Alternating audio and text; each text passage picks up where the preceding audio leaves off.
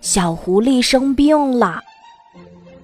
小狐狸生着病，躺在床上，刺猬医生来帮他扎过针，还开了药方。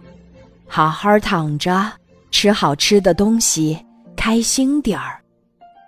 小狐狸很听刺猬医生的话，好好躺着。小狐狸的好朋友小熊守在它的身边儿，给它的头底下塞了个软软的枕头，喂它吃好吃的东西，讲好玩的故事逗它笑。一天晚上，小熊跑到窗前，伸出头朝外张望，夜空中繁星点点，十分迷人。他知道。自己的好朋友小狐狸最爱看星星了。可是小狐狸生病了，不能坐在外面看星星，真是个大遗憾。小熊想了想，推门走出去。他在院子里走来走去，怎么办呢？在小狐狸家的房顶挖个洞。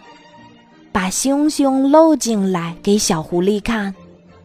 不行不行，如果下雨也会把雨漏进来的。采一把星星草骗骗小狐狸。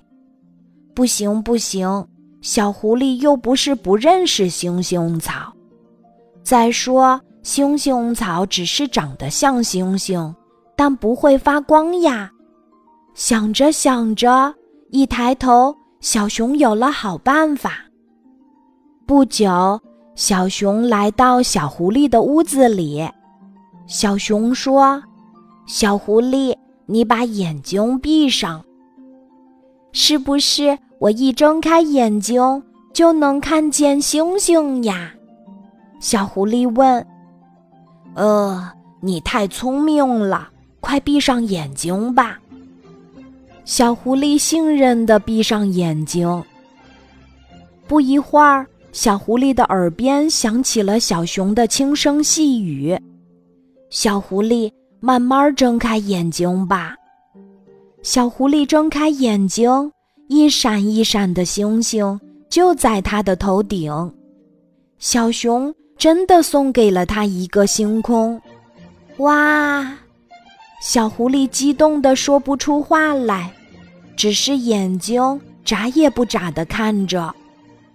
小熊躺在小狐狸的身边儿，他们一起看星星。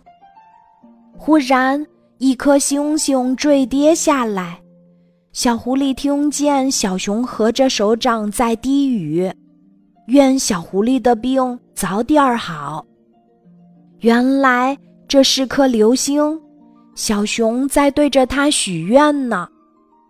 但是那颗流星忽然又从下面滑到了上面，哎，这是一颗会上升的流星，小狐狸还是第一次看到呢。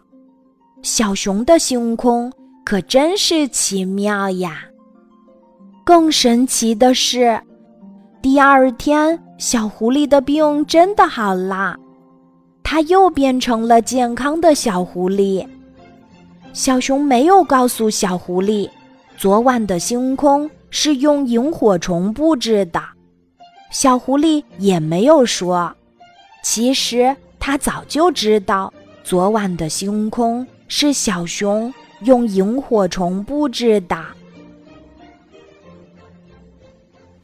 今天的故事就讲到这里，记得在喜马拉雅 APP 搜索“晚安妈妈”，每天晚上八点。我都会在喜马拉雅等你，小宝贝，睡吧，晚安。